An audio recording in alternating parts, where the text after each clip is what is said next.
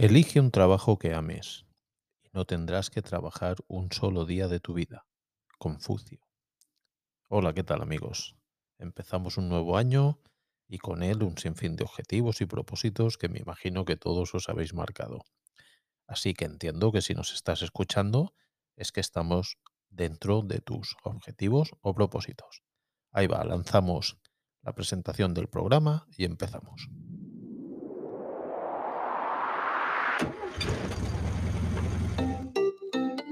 El Cuenta Kilómetros, un programa presentado y dirigido por Francis Rodríguez.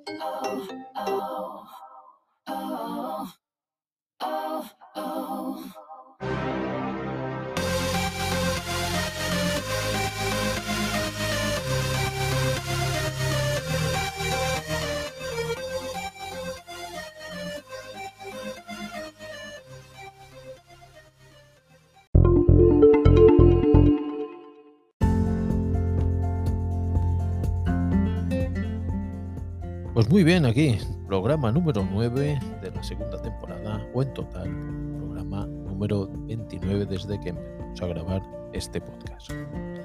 Iniciamos programa de primer año, primer programa del año 2022, y con una escaleta magnífica. Vamos a hacer un pequeño resumen. No tenemos coche de la semana, hablaremos del ranking de ventas en 2021 Primero trataremos la actualidad, como siempre, unas noticias, destacaremos entre todo una nueva marca, una nueva marca de coches eléctricos. Esperar y, sabréis cuál es. Coche de la semana que nos acompañará al ranking de ventas 2021. Deportes del motor hablaremos un poquito del Dakar que ha empezado justo ayer. Hoy es día 2 domingo, ayer sábado empezó. Hablaremos un poquito y luego haciendo kilómetros, como siempre, visitaremos Castellá de la Frontera. Y como no, buen comer. Seguimos, seguimos comiendo bien y esperemos comer bien este 2022. Hoy haremos un rape con patatas. Ya sabéis, aún queda la cena de Reyes o la comida del Día de Reyes, con lo cual podemos hacer este rape. Quédate con nosotros y averiguarás cómo hacerlo.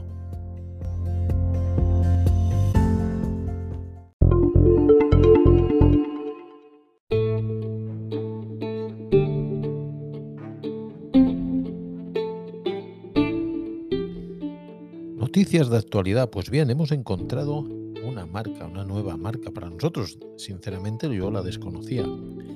Se llama TOG. T-O-G-G. Es una nueva marca de coches eléctricos de nacionalidad turca, empresa automotriz fundada como empresa conjunta en 2018.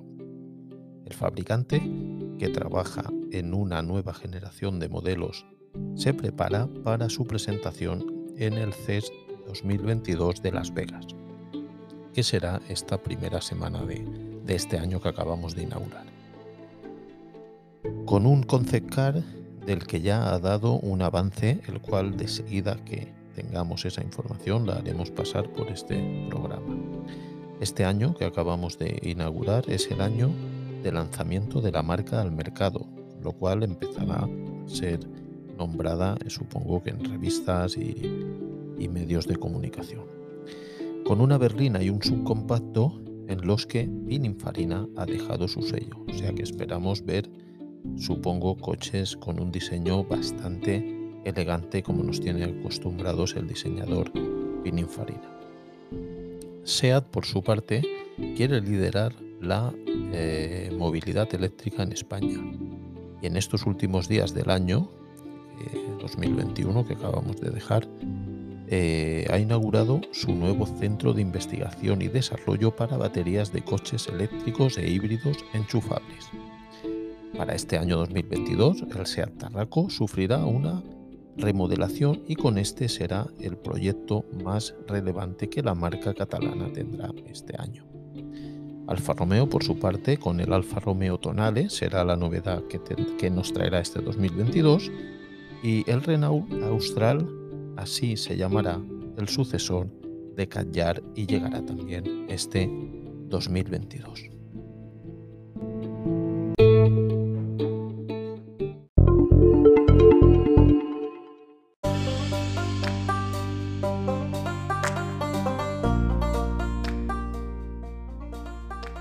En la sección de coche de la semana, hoy no vamos a hablar, como ya hemos dicho en la introducción, de ningún coche, porque primer programa del año vamos a hablar un poquito de lo que han sido las ventas este año que acabamos de dejar.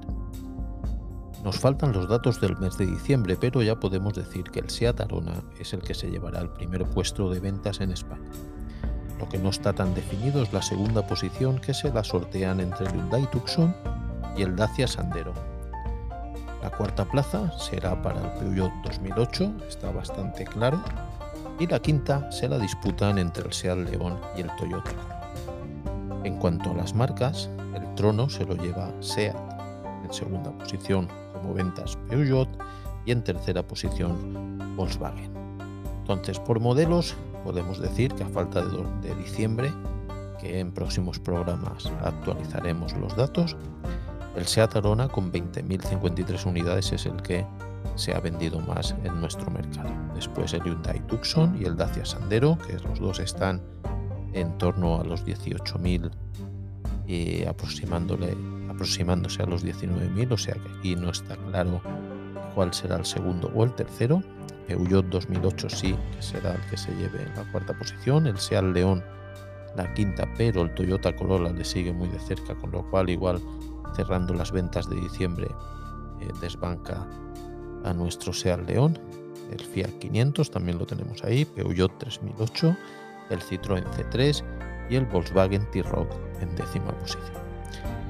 Hablaremos cuando acabe los datos del mes de diciembre, pues ya daremos una cosita más clara, pero bueno, el Seat Arona parece que se perfila como el coche más vendido en 2021 en nuestro mercado.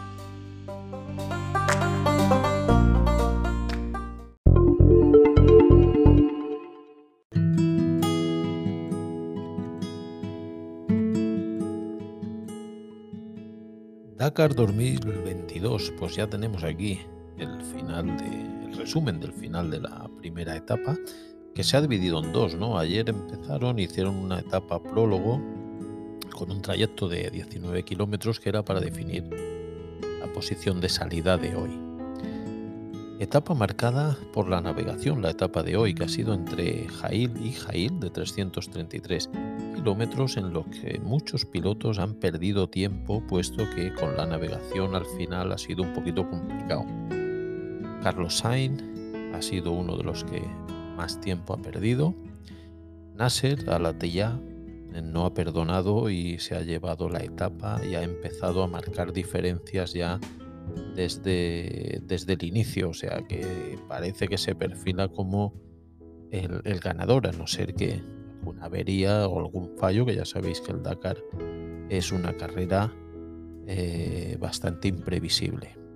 Nani Roma también ha perdido tiempo, no tanto como Carlos Sainz, pero sí un tiempo que salvo que otro día pase lo de hoy, que la navegación sea complicada y esperando que el Nasser falle, como hemos dicho, va a ser irrecuperable este tiempo.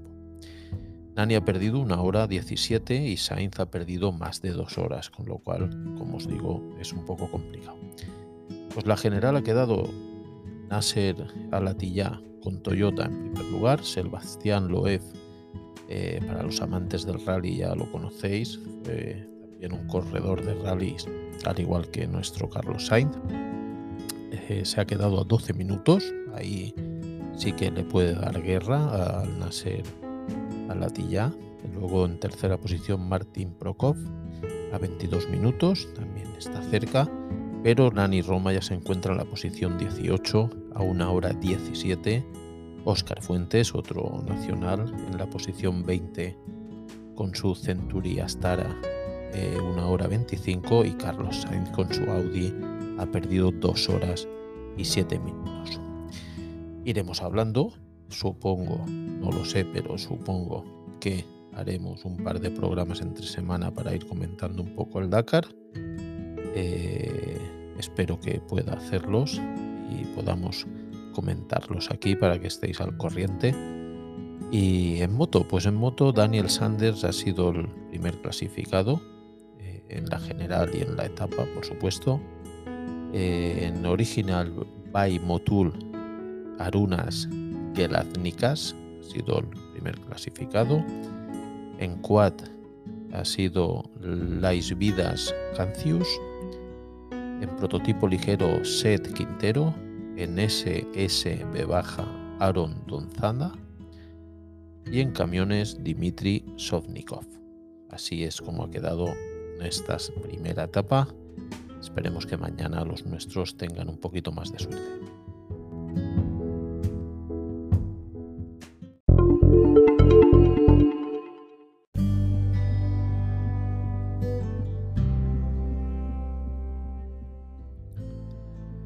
Seguimos con los 10 pueblos amurallados más bonitos de España y hoy visitamos el que está número 7. No es el 7 de importancia, pero sí de los 10 que hemos elegido, el séptimo. Y no es otro que Castellar de la Frontera en Cádiz, con 3.057 habitantes. Villa de la Comunidad Autónoma de Andalucía que encontramos en la provincia de Cádiz. Forma parte de la comarca del Campo de Gibraltar en el Parque Natural de los Alcornocales, en la llamada Ruta del Toro. El municipio cuenta con tres núcleos de población. Castellar Viejo, conocido como El Castillo, declarado Monumento Histórico Artístico en 1963, Castellar Nuevo y La Almoraina. Ha sido un lugar de asentamiento humano desde fechas muy tempranas. La presencia del hombre está documentada desde el Paleolítico, la Edad Antigua, por su parte, se cree que los íberos construyeron la Torre La Escutana en Alcalá de los Gazules, cerca de Castellar. En la Edad Media se conservan hallazgos del reino visigodo. Con la islamización de la zona en el 711 se construyó la ciudadela y se fundó la villa del pueblo que jugó un importante papel en las guerras de Granada en el siglo XV. Castellar de la Frontera fue uno de los eslabones de la cadena de fortalezas del reino nazarí. En la Edad Moderna, en el siglo XVI, se construyó el molino del conde de Castellar, sobre el río Guadarranque. En 1603 se construyó el convento de San Miguel de la Almoraina, de frailes descalzos de la Merced. En la edad contemporánea, 1916 se le añadió al municipio de Castellar la denominación de la frontera. La construcción de la fortificación data de los siglos XIII y XIV con estructura y detalles de torres y puertas características del reino de Granada, aunque algunos elementos fueron añadidos más tarde en la época cristiana en el siglo XV y XVII. Ya contaba la muralla por eso con torres y palacio.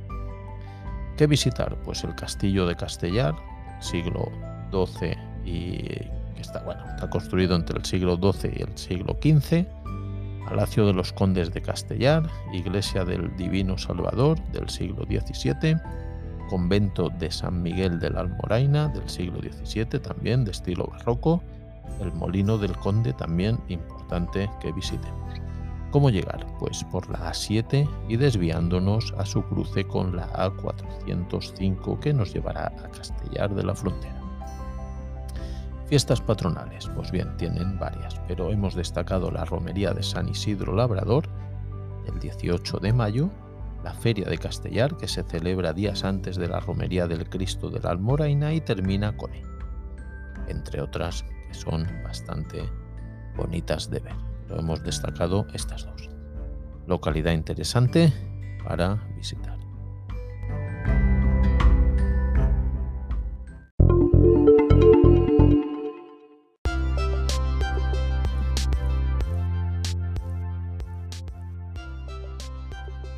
Pues bien, llegamos al final del programa. Ya sabéis, como siempre, el buen comer es lo que nos acompaña en esta recta final. Hoy viene una receta bastante buena y exquisita, a mí particularmente me gusta. Rape con patatas. Pues venga, ingredientes como siempre, para cuatro personas. Cuatro colas de rape, dos cebollas, tres patatas tamaño mediano, dos tomates, dos dientes de ajo, un litro de caldo de pescado, perejil fresquito, media cucharadita de café, el tamaño, ¿eh? de cúrcuma, media cucharadita de café de comino molido, azafrán, un par o tres de hebras, sal, pimienta y nuestro oro líquido, aceite de oliva virgen. Pues venga, encendemos los fogones y empezamos. Lavamos y limpiamos las cebollas y las troceamos en, dados pequeñitos.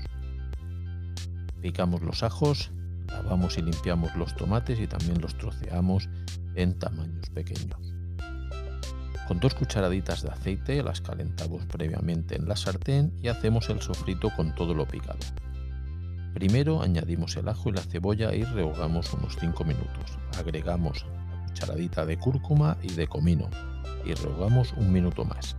Añadimos el tomate y rehogamos durante 8 minutos. En este tiempo pelamos las patatas y las troceamos. Las agregamos al sofrito junto con unas hebras de azafrán. Una, dos, tres, yo creo que es demasiado. Un par de hebritas es suficiente. Cubrimos con el caldo de pescado y previamente calentado por eso, ¿eh? y seguidamente salpimentamos y cocemos a fuego lento durante 18 minutos. Pasado este tiempo añadimos las colas de rape y cocinamos 10 minutos más. Con esto acabaríamos el plato. Lo serviríamos azornando con este perejil que previamente lo picamos así en juliana y espolvoreamos un poquito por encima de cada plato que le da este color verde del perejil, con lo cual lo hace mucho más atractivo. Pues nada, hasta aquí nuestro programa y nuestra receta de hoy. Rape con patatas, probarla.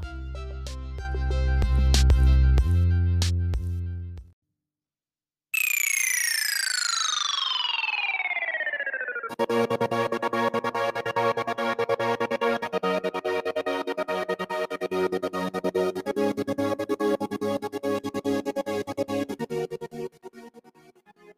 muy bien amigos, aquí llegamos a este programa número 29 o número 9 de la segunda temporada.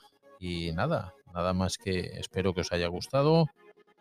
Eh, y recordar una cosa, la vida es una obra teatral que no importa cuánto haya durado, sino lo bien que haya sido representada. De Séneca.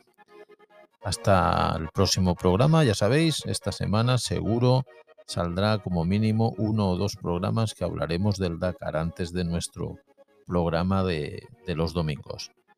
Que tengáis una feliz semana y os dejo con buen ritmo para que empecéis la semana de una forma agradable. Un abrazo a todos.